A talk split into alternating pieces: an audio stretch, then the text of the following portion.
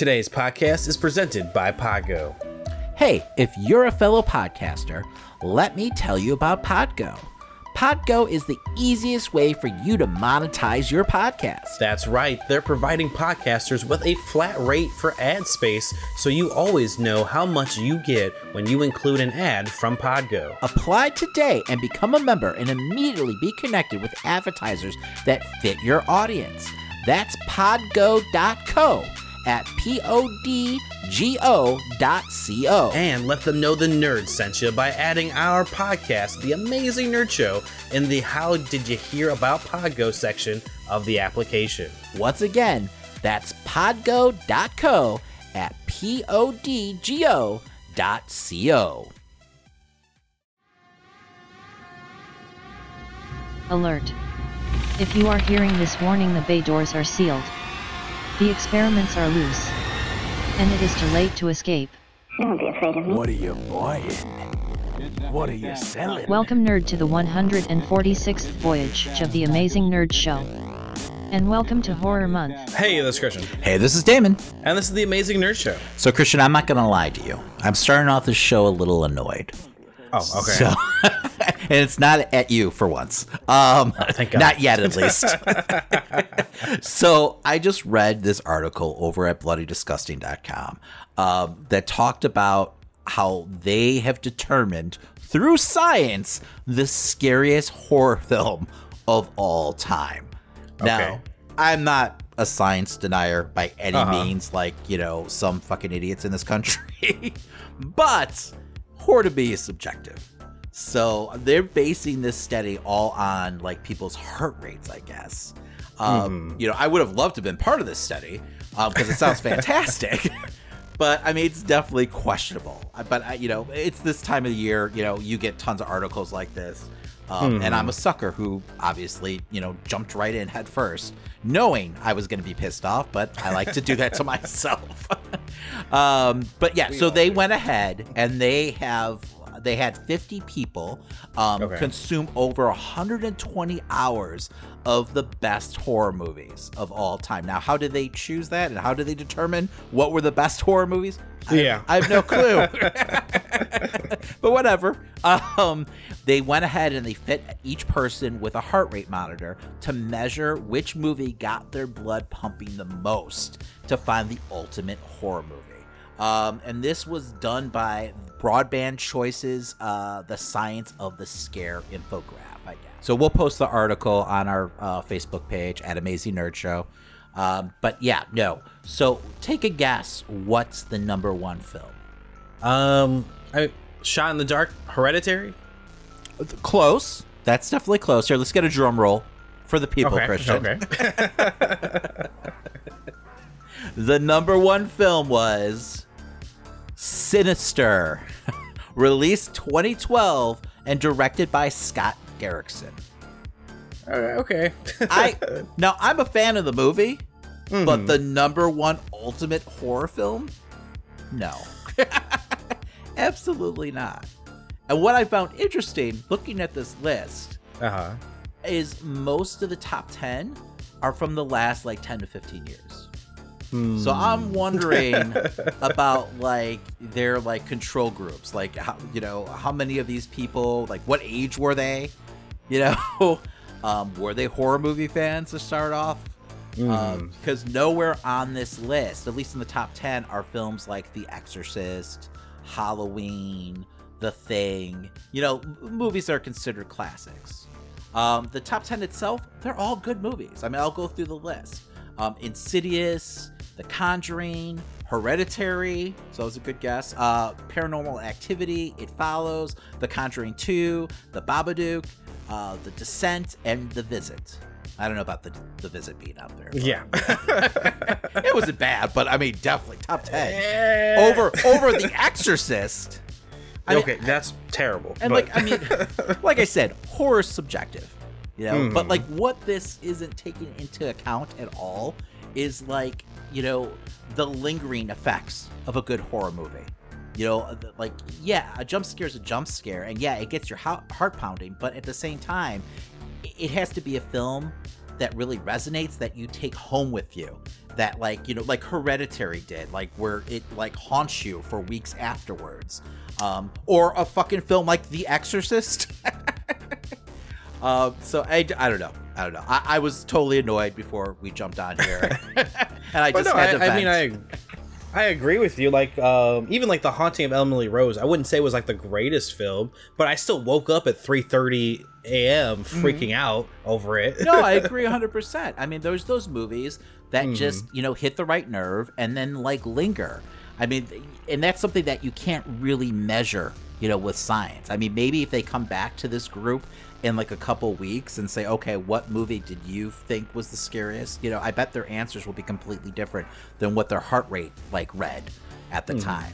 So I don't know. And this, like I said, this is a total like, you know, a clickbait article that I was a sucker for for some reason. What would you, Christian, not to put you on the spot, but totally put you on the spot, what would you put down as your scariest film of all time? That's a that's a hard one for me. I, I can tell you which one definitely fucked me up the most uh, growing up. Okay. Um, it was Final Destination when I was much younger, and then I started looking at everything in the world a whole lot differently. I'm like, that could kill me. That could kill well, me. you this start could playing. kill me. You start playing Mousetrap in your mind. Exactly. so I totally get that. I mean, if I saw that movie eh, when I was younger, it would totally screw me up. So I mean, yeah, no, and you, you don't see death coming at all, and there's these Uh-huh. weird like oh god, I was terrified of elevators for a while. Yeah, and there's like weird omens and shit like that, where like you know a Mhm. song could mean like you're gonna die, and yeah. So I totally get that. Um, you know, I and I love that movie. Uh, but for me, obviously, it's like The Exorcist. Um, fucking The Exorcist Three fucked me up for a long time. So, Hmm. um, you know, but I mean, everyone's different. So horror is completely subjective. You know, I'm an idiot for even reading this article. obviously. hey, that's not going to stop us from putting it in the title, right? Yeah, yeah. Oh, you know what's funny on this list though? Biggest jump Uh-huh. scares by heart rate. Uh, The Exorcist Three is on here, oh, okay. so it did make the list. So okay, well these guys are know what they're talking about, obviously. I, I'm just not over the visit because all I'm thinking about is the old man smearing shit on the kid's face. Well, it's Not horrifying, Christian. I was laughing. I was laughing my ass off for like 30 minutes after that. Okay, It was not horrifying at all. that was That's stupid. The reaction on the kid's face too is it was comical. I don't remember that scene at all. I won't lie. He just goes ugh and walks off. That's pretty gross. uh, yeah, no. So, but anyway, yeah. Like what you like, people. Except for the visit. yeah, fuck the visit. Number 10, my ass. All right. Uh, well, we got news to talk about. Yes, we do. Let's get into it. But before we move on, make sure to subscribe to us on Apple Podcasts or your favorite podcast platform. And while you're at it, give us a five star review and DM us a screenshot. Not only will we read it on the show, but we'll send you some amazing Nerd Show swag. Let's get into the news. Every week, we collect the biggest headlines and rumors in nerdom. We're not mild mannered reporters, we're mere podcasters with opinions. All right, Damon. Well, first up, we have Jared Leto's Joker joining Zack Snyder's Justice League in the reshoots. So, our good friends over at the Hollywood Reporter are reporting that Leto is going to be reprising his role as the Joker for Zack Snyder's Justice League uh, during some reshoots. Um, you know, this is stirred up speculation that this is going to somehow also tie into the Ayer's cut of Suicide Squad, um, which I think is just a rumor right now. I don't know if that's officially a thing yet. Um, that'll be interesting because Zach was a producer on both films until like you know studio interference caused like drastically different cuts.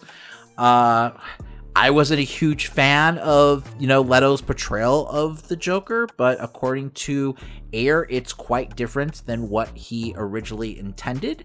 So I don't know, man. Uh, How are you feeling about this? You know, um, I did enjoy, you know, Suicide Squad for what it was at the time, mostly just because it felt like it came out of a comic book straight out. Uh, but Just I not a don't very good one. I just don't know like how I feel about like I I assume like if the Snyder cut does phenomenal for you know HBO Max. This will, you know, of course they want to do an Ayer cut. That's just another thing that they Yeah. can use to bring subscribers in. But hopefully it all makes sense and hopefully it all works. You know, I like the progress, uh, you know, the latest DC films have been making. Um, so I really want them to keep on track. Um, and I'm I'm worried that this is going to be a case of like two steps forward, like one step back for them. Um, I want them to kind of stay focused because I'm really excited for you know all the big theatrical releases that they're like you know got in production right now. Yeah. So, um, but that being said, if it's just kind of like a bonus thing for fans, um, and you know, giving these directors, you know, their visions finally on film, I- I'm fine with it as long as it doesn't affect like the main franchise, I guess, if that makes sense. or maybe I fucking hate it, Christian. I don't know. I'm hoping they're awesome films. You know, I'm hoping No, that they I- I change my mind and they're both fantastic. Because I mean, why would I want these films to suck, right? Uh, But you know, am I super optimistic for them? Not necessarily. a part of me wants to watch all three cuts just to see what it's like. I mean, they're giving Snyder a budget for these reshoots, so they must be somewhat invested in, and maybe because of the huge fan outcry for this. Um, do you see a world where we could have like a Snyder universe if these films are successful, and then like a whole like you know, I forgot what they're calling it, DCEU or you know, oh the DC universe, I think they're just calling it right, like universe, like two separate like like timelines happening. Absolutely. Um, I have zero doubt in my mind that that's exactly probably where we're heading. Especially after you know they spent all that um, all that DC fandom event saying, "Hey, yeah, separate universes all exist. Mm-hmm. You know, we're gonna explain it away in the next Flashpoint film." So uh, pretty much is So you think Snyder could get like a sequel to his Justice League movie? If this does well enough and brought enough subscribers, absolutely. I see no reason why they wouldn't do that. Yeah, no, I agree 100%. You know, because it's all about, you know, the bottom line at the end of the day. Exactly. So, I mean, if it brings up subscribers and, you know, people are raving about it, I don't see why they wouldn't do it. So, it's going to make it for an interesting, you know, DC universe, honestly. So, um, we'll see. Like I said, I hope they're fucking great, you know? Uh, even if they become like amazing, I still want it to just end there and move yes. forward. Yes, let's you know? move on. Let's move on. and that's what it feels like they're trying to do. But I don't I don't know what this shit is. I don't understand, but whatever. All right. Well, speaking of moving forward, up next we have Falcon and the Winter Soldier will feature a number of Marvel's early MCU characters. So previously confirmed was Batroc the Leaper, who was in uh Winter Soldier, and then we also know obviously that Zemo is coming back.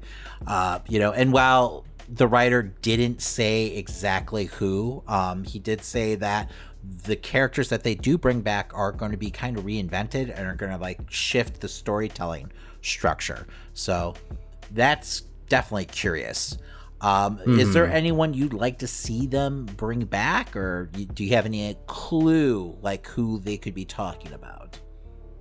I'm not 100% sure because the way that that's worded makes me think maybe there's someone that was on the shield side that we didn't know was working with Hydra or something that might like, you know, reappear. And give you like a Um, different angle of the story. I could see that. Exactly. Um besides that, I could totally see them bringing back like Shield probably has another copy of Zola Oh, somewhere. I'm sure. Yeah, You know.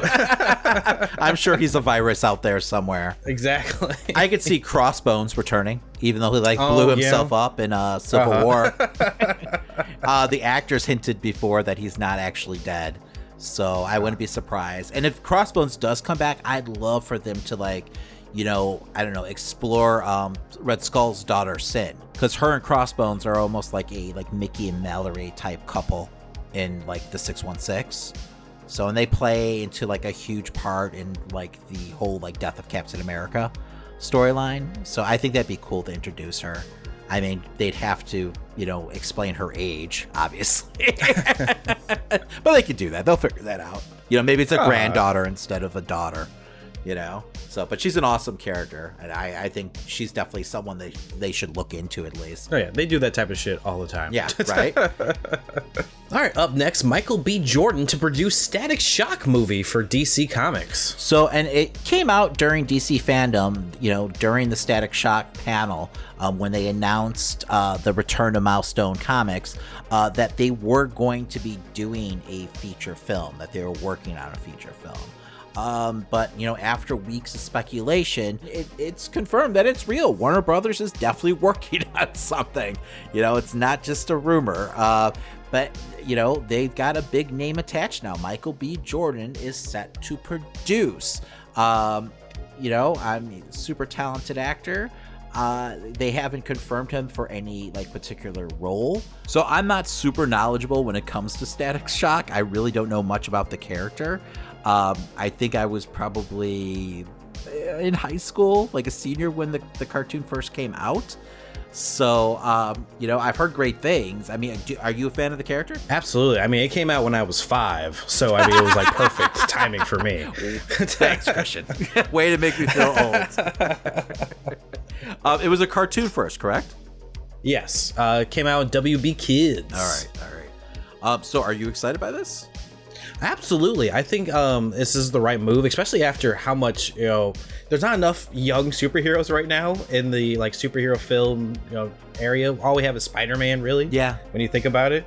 Um, and you know, to consider like how well Shazam did and like, you know, using that younger cast and stuff like that, I can only imagine this is a great step for DC to get a, you know, a young black actor in and get a black superhero on on um, screen for everyone at this point. Um, Static Shock is a super fun character as well. A lot of people compare him to Miles often, Mm-hmm. so That makes sense. That makes sense. It may, uh, it's it's going to be a race to see who gets on the big screen first, Exactly. right?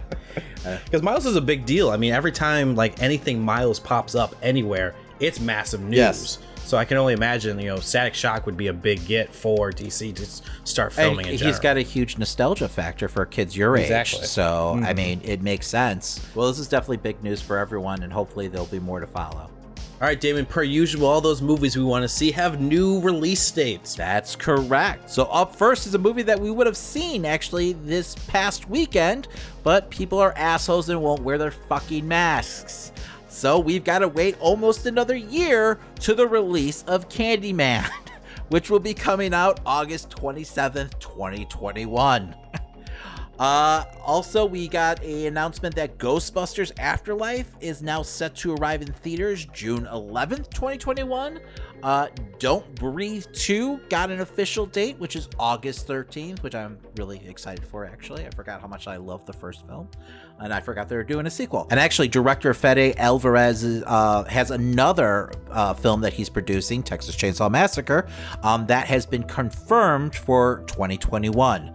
Um, a whole website launch tied into the Call of Duty um, game, I guess, because Leatherface is going to be a character or something, Christian.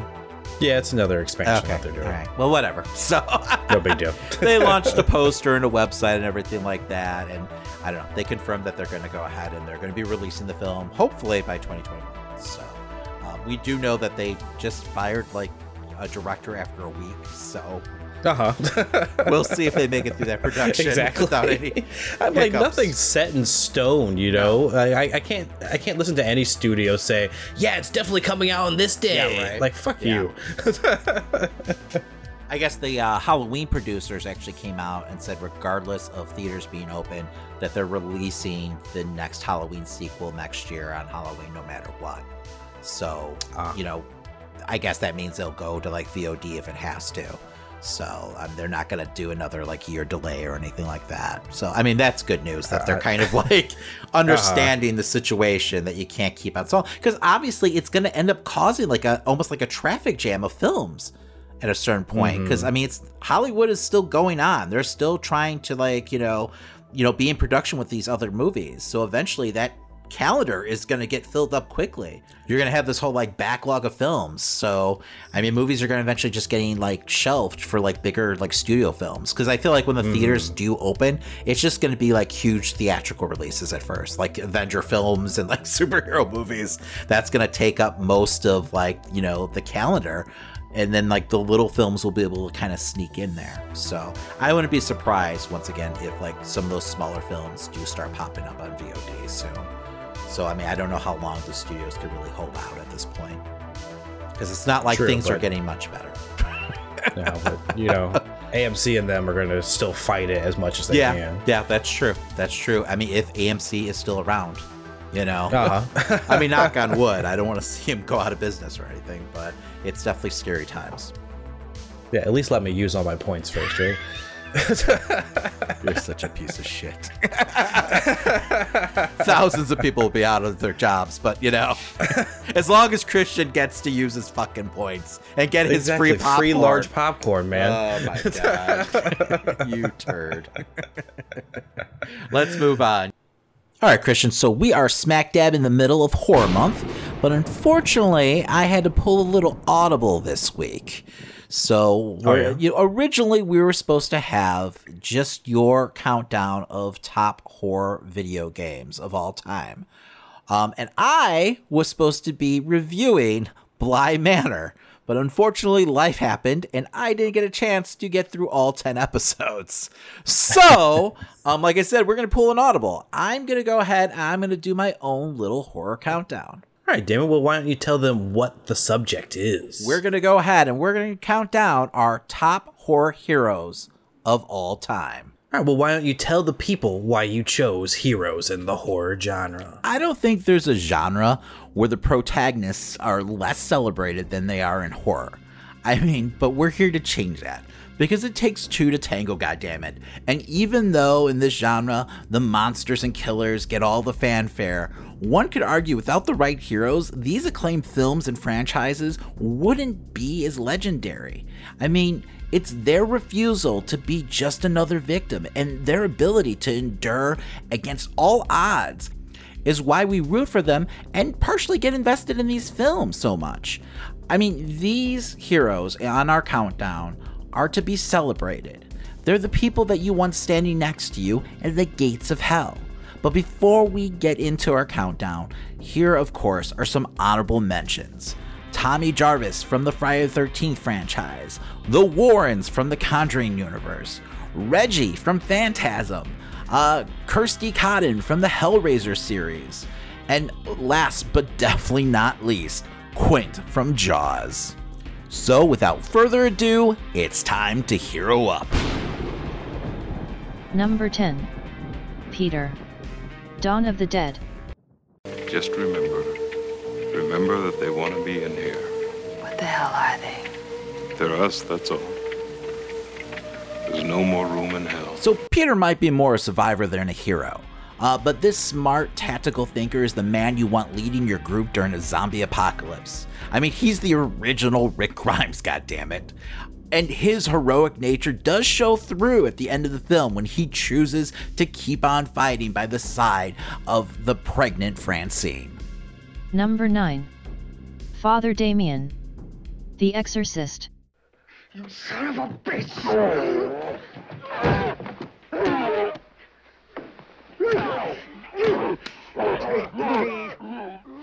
Come into me! God damn you! Take me! Take me! A priest having a crisis of faith finds his resolve when he's faced with evil and makes the ultimate sacrifice to save the soul of an innocent little girl. Number 8. Clarice Starling. Silence of the Lambs. You see a lot, Doctor? But are you strong enough to point that high-powered perception at yourself? What about it? Why don't you, why don't you look at yourself and write down what you see? Maybe you're afraid to. This young FBI agent in training is able to match wits with the diabolical Hannibal Lecter so she could track down and stop the twisted Buffalo Bill before he kills again. Clarice is the absolute definition of determination in this film, and my god, what a performance by Jodie Foster. Number 7. MacReady. The Thing. We got back inside and blew the generator. Six hours, it'll be 100 below in here. Well, that's suicide. Not for that thing. wants to freeze now. Got no way out of here. Just wants to go to sleep in the cold until the rescue team finds it. What can we do? What can we do? Whether we make it or not, we can't let the thing freeze again. Maybe we'll just warm things up a little around here. This loner turned leader is quick thinking and awesome with a blowtorch. MacReady has ice colder than Antarctica running through his veins and is one of Kurt Russell's most iconic roles. I mean, I don't know if it's the hat or the beard, but my god, he's a badass. Number 6. Sidney Prescott. Scream.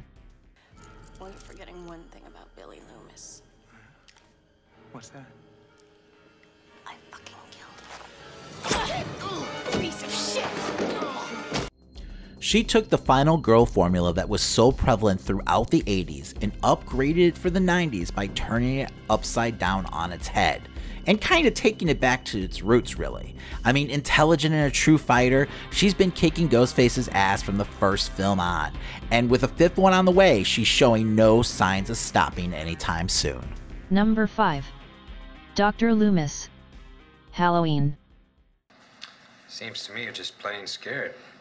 Yes, yeah, I, I am. Uh, I met him 15 years ago. I, I was told there was nothing left. No reason, no uh, conscience, no understanding, and even the most rudimentary sense of life or death, of good or evil, right or wrong. I met this six year old child with this blank, pale, emotionless face and the blackest eyes, the devil's eyes. The Halloween franchise is Ahab. I mean, he's a modern day Van Helsing. Dr. Loomis, played by the late great Donald Pleasence, always added a level of class to every film he was in. I mean, between his terrifying monologues about why Michael Myers is the living embodiment of evil and his like over the top determination to end the monster, I mean, that's why he had to be on our list. I mean, it's crazy to think that this man used to be Michael's childhood psychologist, but he was so terrified with what he saw that he's willing to blow himself up to take this monster down. Number 4. Nancy Thompson. A Nightmare on Elm Street. I take back every bit of energy I gave you. You're nothing. You're shit.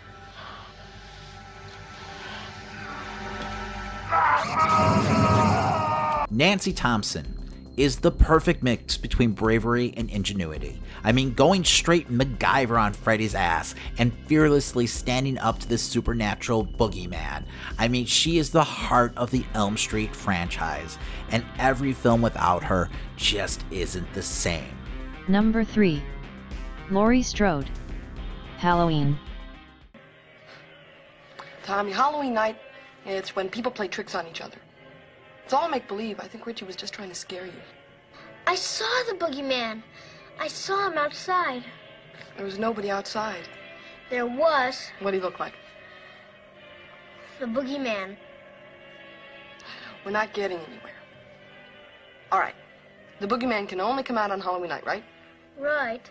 Well, I'm here tonight. I'm not about to let anything happen to you. Everyone's favorite babysitter, she's the template for the final girl. Laurie goes from being a quiet, reserved survivor, doing what she has to do to get through the night, to an empowered warrior, channeling her trauma no matter what the cost to take Michael down. Number 2. Ash. The Evil Dead. Sure, I could have stayed in the past. Could have even been king. But in my own way, I am king. Hail to the king, baby. Bruce Campbell is a horror institution, and at this point, just as iconic as many of the classic horror villains. I mean, he's an average guy, put into impossible situations, and he does what it takes to get the job done. I mean, hell, even if it means cutting off his hand and replacing it with a chainsaw if he has to. I mean, fanboys and fangirls live vicariously through Ash as he spouts off one liners as he cuts down Deadites. Because he does it with enough bravado and a gleam in his eye that makes you cheer for him to the very last drop of blood. And the number one horror hero. Ripley. The Alien series. Get away from her, you bitch! Ripley goes from a no nonsense warrant officer to a fucking xenomorph killing machine. I mean, she comes eye to eye with an alien queen and doesn't flinch. Fierce, resourceful, and driven, this badass is who you want leading the charge at the end of the day if you want to survive. And that does it for our horror heroes. Didn't like Damon's picks? Well, you can at him at Amazing Nerd Show, or you can just sound off in the comments. Let's move on. Hey guys, this is Venice, and I've got a message from a friend of mine about my favorite podcast. It's your boy, Flavor Flav and Full Effect. Check this out, everybody. I want y'all to go check out TJ, What's good, everybody? TJ Johnson here for Voice from the Underground. I am the most handsome. Big ass. And I'm smoking my cigar, of course. you know what I'm saying, and Josh. You pick me up in an Uber and a PT Cruiser, I'm calling Lyft. Cause they be fighting the power, talking about social issues, politics, you know what I'm saying? And we're not even that good. Right, we're terrible. Terrible. Tangents all over the place. And not only that, but they be keeping it fun with the sports, music, comics, and movies too. Am I allowed to I talk? Think, I think no, not right now. Shut Did you up, colonizer! You know what I'm saying? He on Twitter at VFU Podcast. Yo, you can find them. You can find them. So check one, two. This is Flavor Flav. Yeah, boy. Okay, what Flav was trying to say is check out Voice from the Underground on your favorite podcast network. Voice from the underground. So, Christian, unlike me, you actually did your homework this week and you finished watching Lovecraft Country. Yeah, as per usual, you know, I did the heavy lifting for the show, so yeah. Let's get on with this one. Let's uh let's tally up the reviews, Christian. it sounds like a challenge. Just because they don't want you here doesn't mean you're not supposed to be. Gotta get away. This is an invitation to unmitigated power. Where in the hell did I go wrong with you, boy? I told you to stay away from that damn place.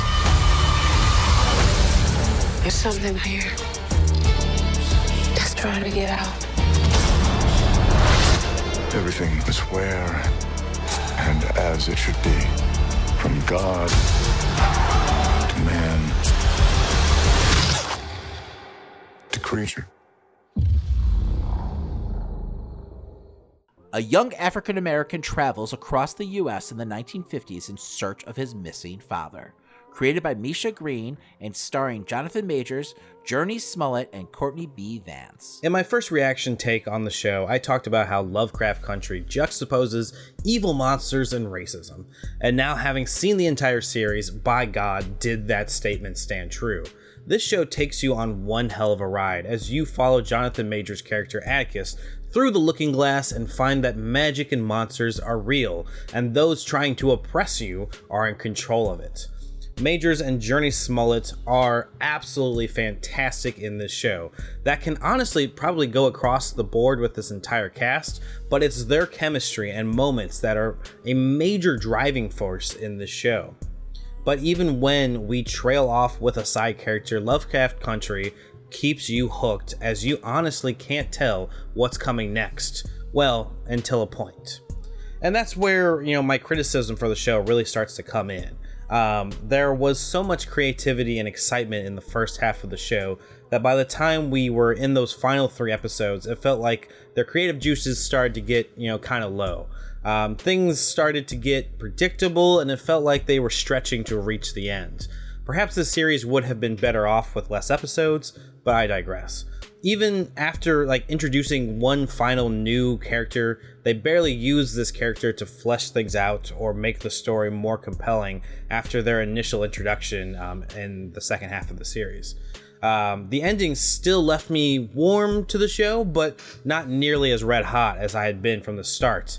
And like just to get back to like how you know the things that you know I love about this show is it has such fucking great effects. They were absolutely amazing. There are a couple times where the CGI elements felt a little off. I would definitely give the show a like 70-30 as it comes with, you know, the effects.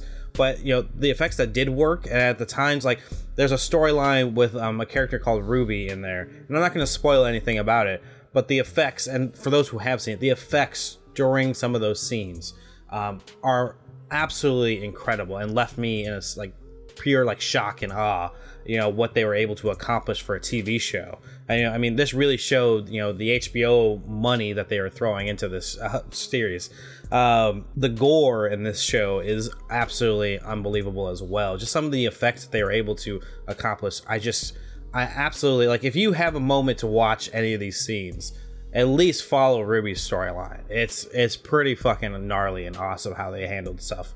Uh, the story itself feels so timely to a lot that's going on in current events and uses audio from interviews in each episode that not only relate to what's going on in the episode, but to how many feel today. You can really feel the show writer's messages throughout, and it really makes the show even more enjoyable with how well balanced the ridiculousness of magic feels against the grain of hardcore racism. All right, Christian, it's report card time. What grade are you giving Lovecraft Country? All right. Well, I'm going to be giving this a B plus. Um, it may not have stuck the landing flush for me, but the journey itself almost surpassed my feelings for Watchmen, which was my show of the year last year.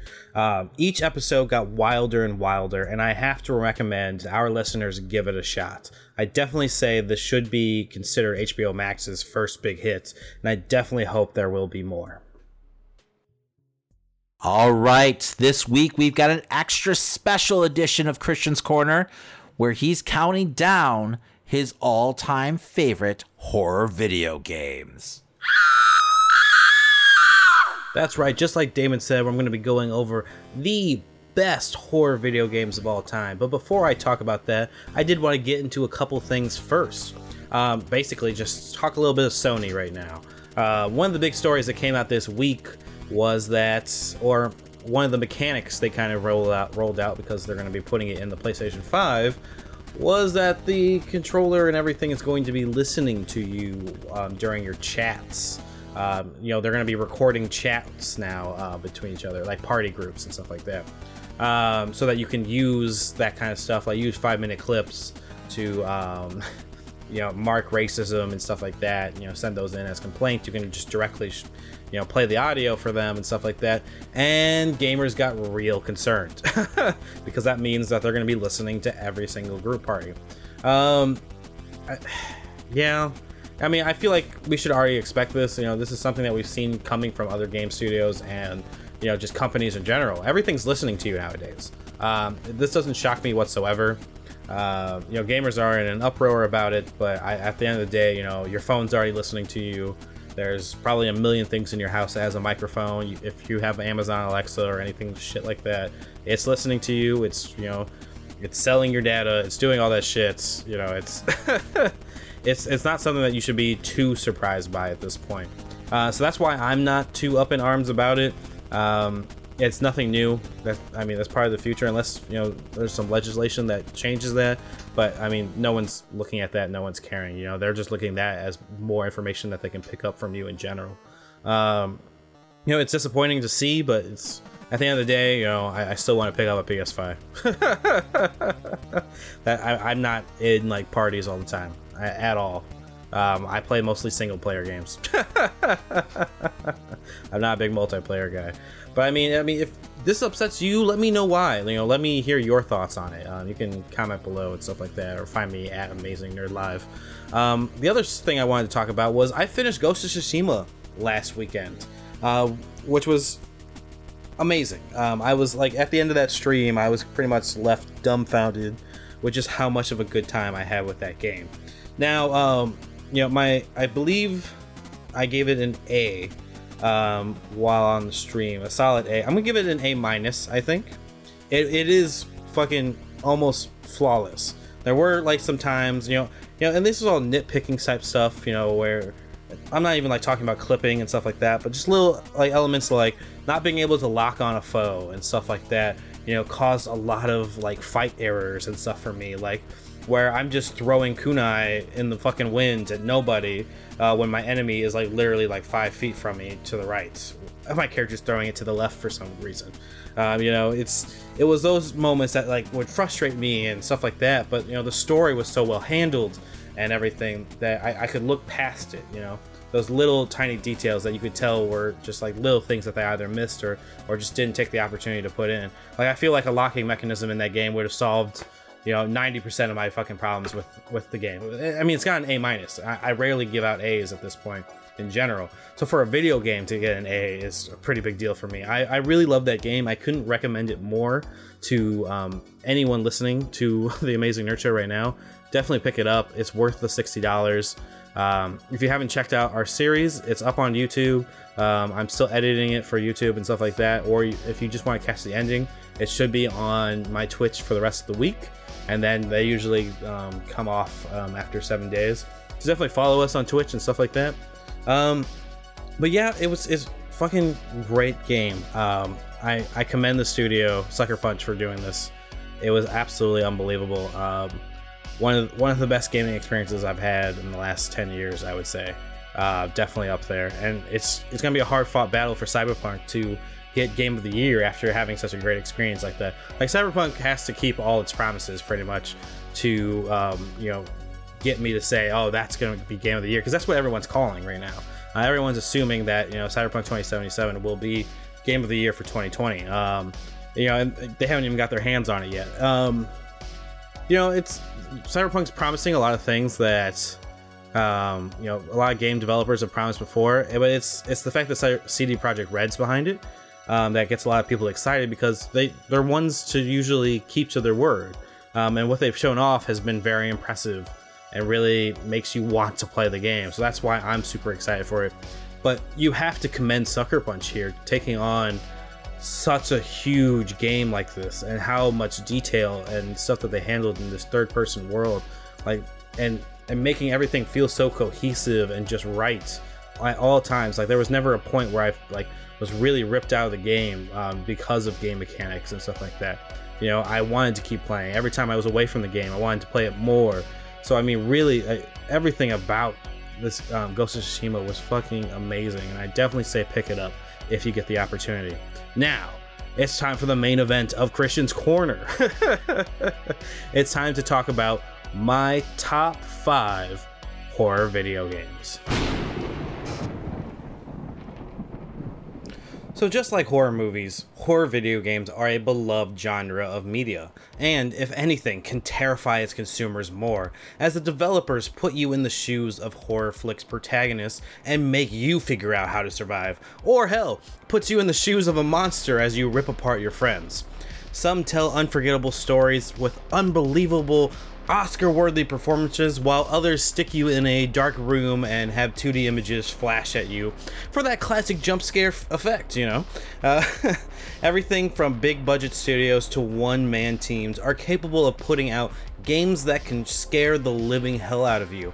And for my top 5 all time horror games list, it comes down to how much a game either scared me or how much fun I had while playing it. Because at the end of the day, that's how a horror game should be measured in my eyes. Number 5. Dead Rising. I'm a wartime photojournalist.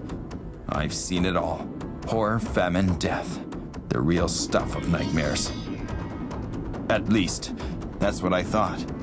That was until I saw a corpse get up, walk, and kill. Dead Rising is an incredibly fun series, but its first game really kicked things off with a bang. Greatly influenced by Romero's and Snyder's Dawn of the Dead, players play as Frank West, a journalist that gets stuck in a shopping mall filled with a horde of zombies.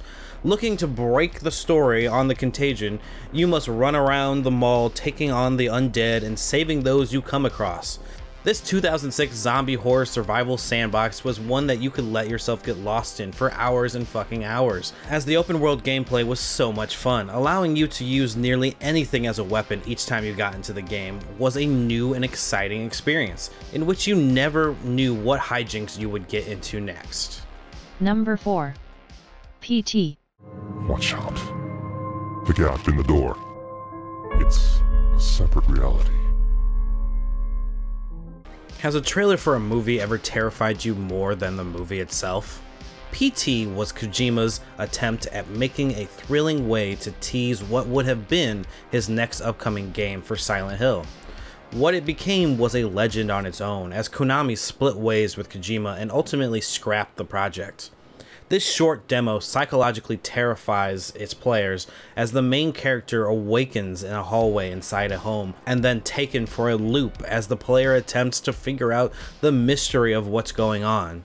During your passes through the hallways, you uncover a ghost named Lisa that cannot be stopped and will kill you. This demo was far from anything gamers had seen before. Usually, you get a few enemies, you know, you shoot them up, and then boom, trailer. No, Kojima gave you something on par with an indie horror game and it effectively terrified you as you went in circles over and over again, um, getting into the player's head and then attacking them with an enemy they can't fight and they can't escape from. Those brave enough to reach the end were left with a teaser for a game that would never come, and ultimately the project we got with Death Stranding definitely wasn't what anyone expected, but the demo lives on in pure infamy as one of the scariest experiences you could have for a game you'll never play. Number 3. Dead Space. Step one, crawl inside. Step two, the screws go tight, all around. Cross my heart about to die. Stick a needle in my eye. Inspired by films like Event Horizon and Solaris, and also taking cues from games like Resident Evil 4, the Redwood Shores team would attempt to develop the most horrifying game experience they could imagine. What resulted was Dead Space. This survival horror game puts you in the shoes of a space miner named Isaac, in a ship full of mutated monsters called necromorphs, created by an ancient evil artifact called the Marker. This game is a visceral, gory experience with well placed scares that keep you on the edge of your gaming chair at all times. Designed to freak you the fuck out at all times, this game picks at the psyche of Isaac and the player as you don't know what to trust or what the right thing to do is. Dead Space took the right cues from horror flicks, spacing its scares in unpredictable manners, and focused on creating atmosphere with superior sound design and great use of score. The limb targeting as well, at the time, was some of the most brutal, gruesome uh, shit we've ever seen. Uh, that really gave you that I'm playing a horror movie feel as you took turns with friends just trying to survive.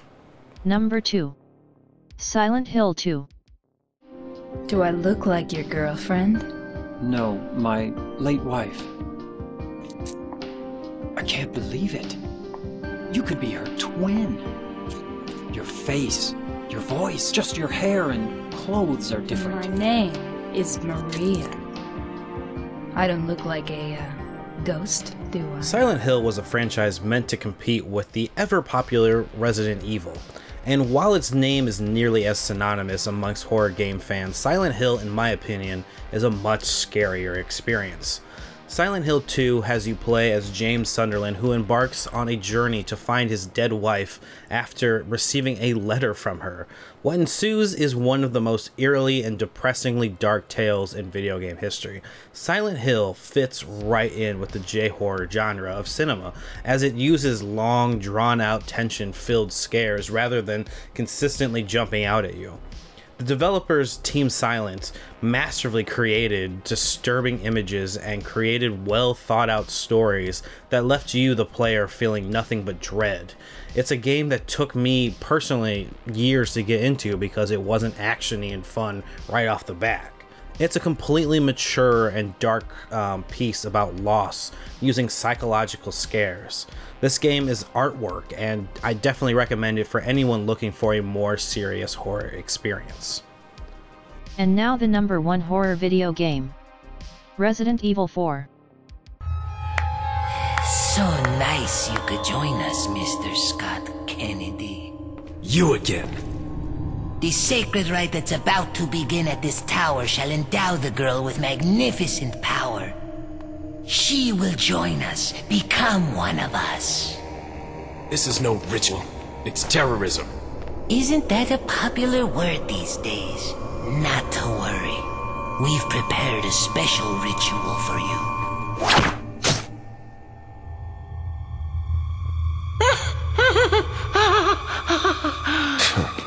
For starters, putting Resident Evil after Silent Hill wasn't an easy choice. What it came down to was how much fun I had while playing it, and Resident Evil 4 takes the cake when it comes to the entire franchise. And that includes the excellent remake so far as well.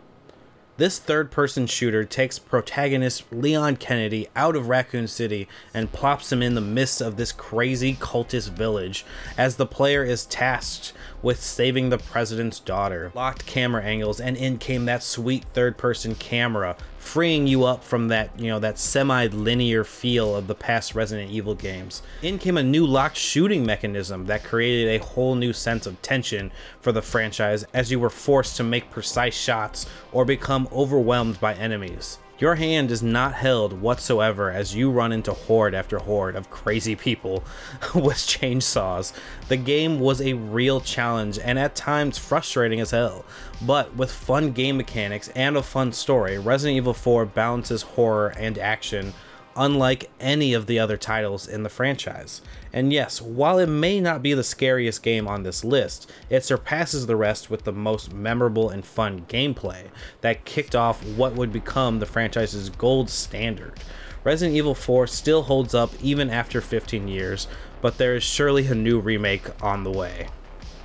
And that does it for my list. Make sure that you check out the amazing Nerd Show on YouTube and Twitch. That's the Amazing Nerd Show on Twitch. Check it out. Um, the link is definitely in the description. Uh, this weekend, I'm going to continue on with more The Witcher 3, and then I believe I. I keep wanting to say Ghost of Tsushima, but I'm going to play more Outer Worlds and stuff like that. Star Wars, you know, you know all the games on my schedule right now. so definitely tune in this weekend. Um, let's move on. All right, Damon, we got some wrestling to talk about this week. That's right, Christian. Another epic tournament is in the books. We have the finals of the G1 Climax.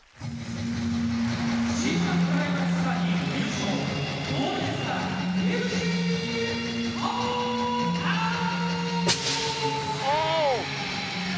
いつもと違う G1 で歴史に名を刻んだ史上3人目 G1 連覇井伏浩太 All right, Christian, another epic G1 climax is in the history books. The finals just took place this past weekend. Let's go ahead and let's go through the results. All right, starting off with night 17 with the A block. We had Shingo defeating Suzuki. We had Will Ospreay defeating Okada. We had Ibushi defeating Taichi. And we had Ishii defeating Jay White. But even so, uh, Ibushi defeating Taichi was the winning match of uh, the A block. Right, as I predicted, Christian. Of course. totally wasn't a blind guess at all. Uh huh. so during this night, we had a heel turn from Ospreay that just came out of nowhere. Uh, Bea Priestley showed up. Uh, you know, she's under contract with Stardom, who is owned by New Japan, or the same people who own New Japan, I should say. Uh, and then all of a sudden, the great, what's his name, Christian? Mr. The Great-O-Khan. Mr. Dr. Creepy Teeth. Um, he showed up also. uh, attacked Okada while the ref- referee wasn't looking.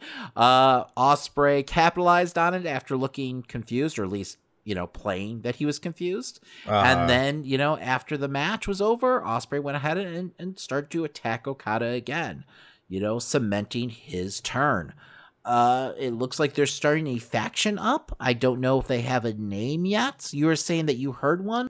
during the finals they kept bringing up um, you know them having ties to the british and mongol empires um, and so they were trying to play on this like empire vibe so i'm, I'm assuming there's going to be empire at least in the name okay, I don't know how I feel about that, but whatever.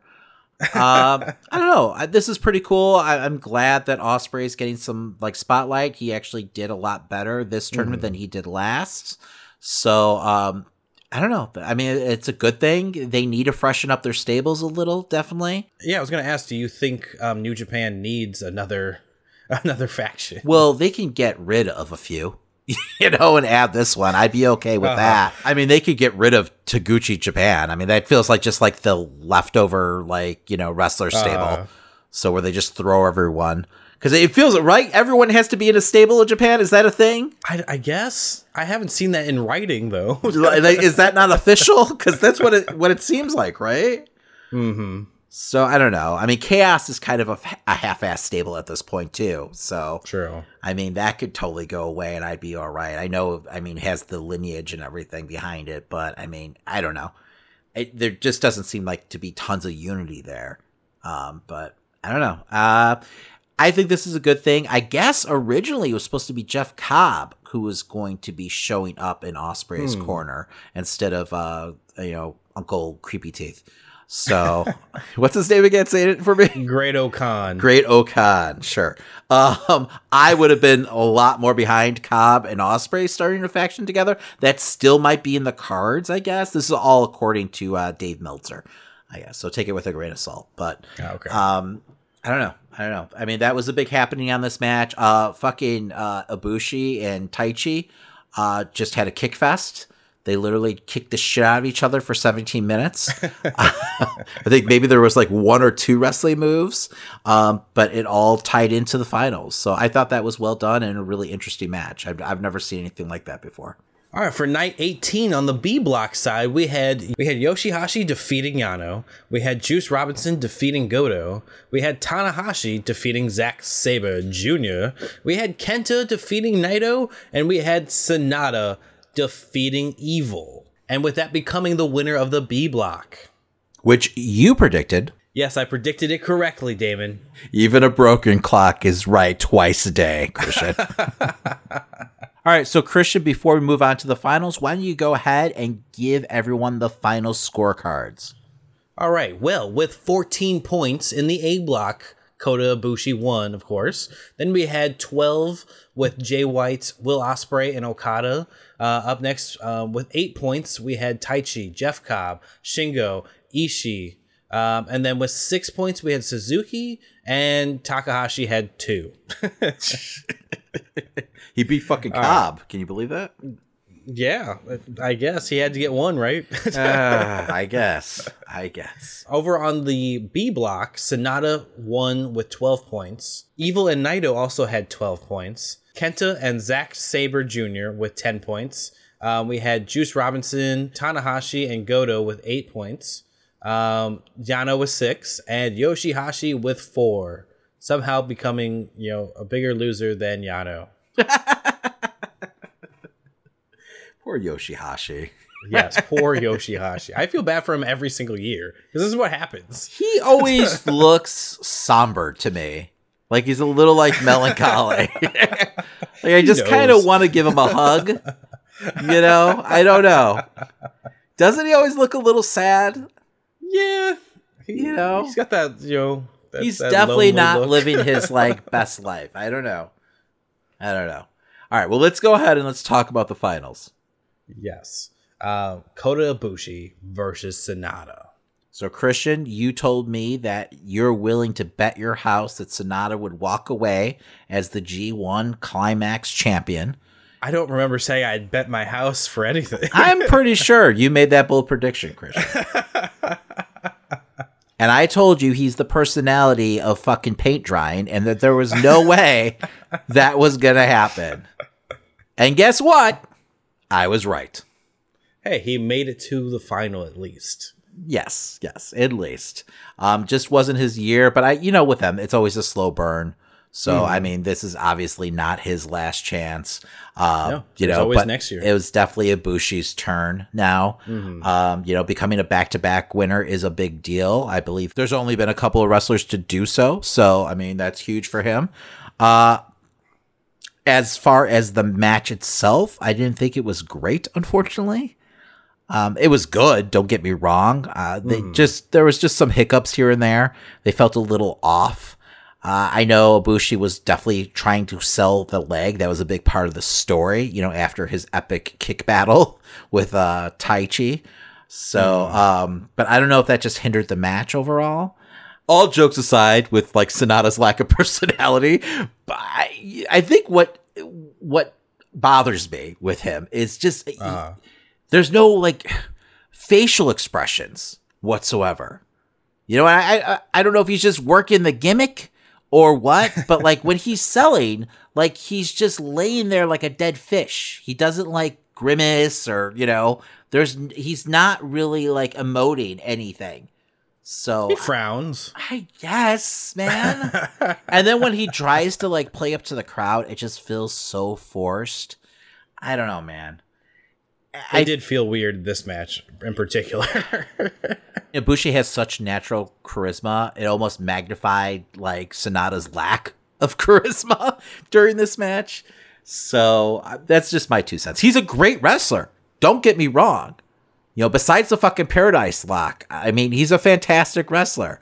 Um, I just I need more though than just moves. You know, I need like like you know the little minutia in between the moves.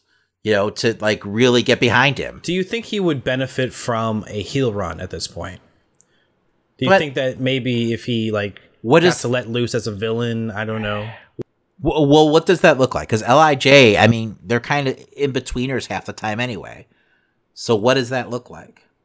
I don't I don't know. I mean, I just I agree with you. This match didn't feel like what I would normally get out of a G1 climax final bout, you know? Mhm. There's usually and it's not like they tried. They tried to build that same type of tension and stuff like that, but I didn't feel it. And there was a ton of moments where you know you, you catch Sanada falling too soon on a on a suplex or stuff like that, Mhm. and it's just like uh, I, it pulled me out of the match because I'm starting to you know at first I'm making excuses in my head. Oh, they're exhausted. You know they're just you know they're doing everything they can, and I'm listening to the people trying to tell the story in my ears as well, and I'm, it just wasn't matching up at all. And I You know, it started I- to fall apart. I will say, like, some of the hiccups during the match were not all Sanada's fault at all. Like, Ibushi felt off too.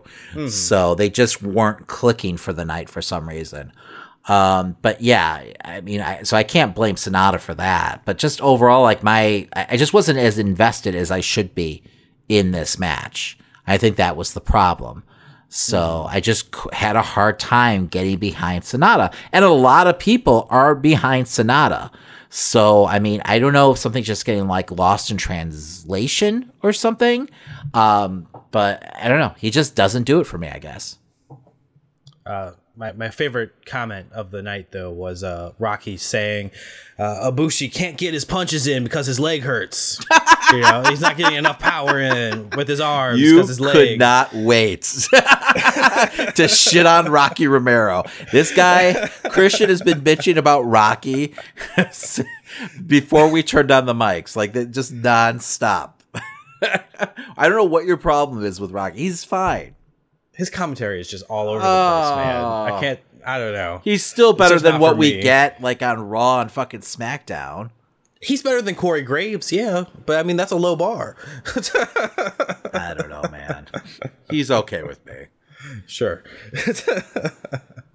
um, how did you feel about afterwards? With after Ibushi has won, and now we have Jay White coming in and trying to say, "You didn't beat me in this. Let's go." Yeah, so you're gonna have the challenger, and what's Hmm. interesting is there's a short turnaround now. You know, usually the G1's taking place in the summer, and then Mm-hmm. you've got this build up to you know Wrestle Kingdom, which is in January. So now you're only a couple months out. So a lot of those matches that usually would have a big build up behind it, they're not going to get that kind of storytelling. So it'll be interesting how they handle that. Um, I don't know. I, I don't think there's a chance in hell that Jay White's going to win it from him or win the right to, you know, face you know, uh, Naito at Wrestle Kingdom, but it is two nights again. We got that announcement. So, I mean, maybe they do play with something like that. I don't know. I don't know. Um, so Sanada beat Naito, and so did Kenta. So they should have the right to a match. You know, I don't know if it'd be for the title, if it'd be for the IC title. Um, so there's that. They could definitely. like, I, I don't foresee, you know, Naito losing the belt that way. But I mean, that's a possibility. This night also had um, Evil looking like he's trying to challenge Naito for both titles um, after their match as well. Yeah, he's also a huge wild card. So I don't know. I mean, they have a lot of different directions that they can go in. So it should definitely, you know, make it for interesting watching up to Wrestle Kingdom. Five pack challenge. Well, that's what the WWE would do. Yeah. I know. All right, Dan. Well, what star grade would you give this? I'm going to give it four stars. Uh, and I think it's just because of the circumstances. It probably no way of ever really like you know hitting that five star mark. Um, Just the lack of like crowd response was a little hard. Um, you know, there's definitely some matches that could have used it. Um, you know, it, but I mean, everyone's dealing with that right now. It was still a really entertaining show. I also think, like, because of the pandemic, a lot of foreign talent couldn't be involved. Um, obviously, you didn't get the same length of cards, which I actually enjoyed it not being a four hour show. But I feel like they could have built up more storylines, you know, during those tag matches, which they usually do, you know, on the undercard. Um, so I think that definitely kind of like, I know, just affected the storytelling overall. Yeah, man. No Chase Owens. You know, they really destroyed the whole car. Leave Uncle Chase alone. All right. um, I would probably give the uh, G1 this year probably three and a half, mostly for the, the exact same reasons. I feel like um, if this was, you know, any other year where they had all the talent available and stuff like that, this would probably have reached maybe that four, four and a half for me if it had the same finish, you know, um, because that final match does kind of bring down the grade for me in general. So Yeah, no, it's definitely anticlimactic to go out on that note. So it was, and once again, it was not a bad match. You know, Mhm. it just didn't live up to like final quality, like you know the finals that we've seen in the past. All right, well, that does it for this week. That's right. All right, but before we head out, make sure to head over to DramaCityProductions.com where you can hear us and plenty of other great podcasts. That's right. And if you're listening to us on your favorite podcast platform, make sure you subscribe, rate, and give us a five star review. Yeah, it definitely helps an independent podcast like us keep on going. And you know what? If you like any of the stories that we talked about this episode, make sure you go ahead and follow us on Facebook, Instagram, Twitter, and see the full versions of these articles, plus a whole lot more. Yeah, you can follow us at Amazing Nerd Show. That's your nerd hub for all things pop culture. And if you're looking to further support the show, go ahead and buy some merch over at Teepublic. They have shirts, they have sweatshirts, I think they have mugs, bumper stickers, the works, man. Absolutely. And you can also head over to ProWrestlingTees.com and find our merch there as well. Yeah, while you're at it, go ahead and pick up your favorite wrestler's t shirt. All right, what are we talking about next week, Damon? Well, next week is the grand finale of Horror Month, and we're going to go ahead and count down our top 10 slasher films of all time. And maybe we'll have some other surprises along the way. Absolutely. Well, that does it, Damon. My name's Christian. And and my name's Damon. that's the Amazing Nerd Show. Stop! Name the killer in Friday the 13th. Jason! Jason! Jason! I'm sorry. That's the wrong answer. No, it's not! No, it's not! It was Jason! Afraid not? No way.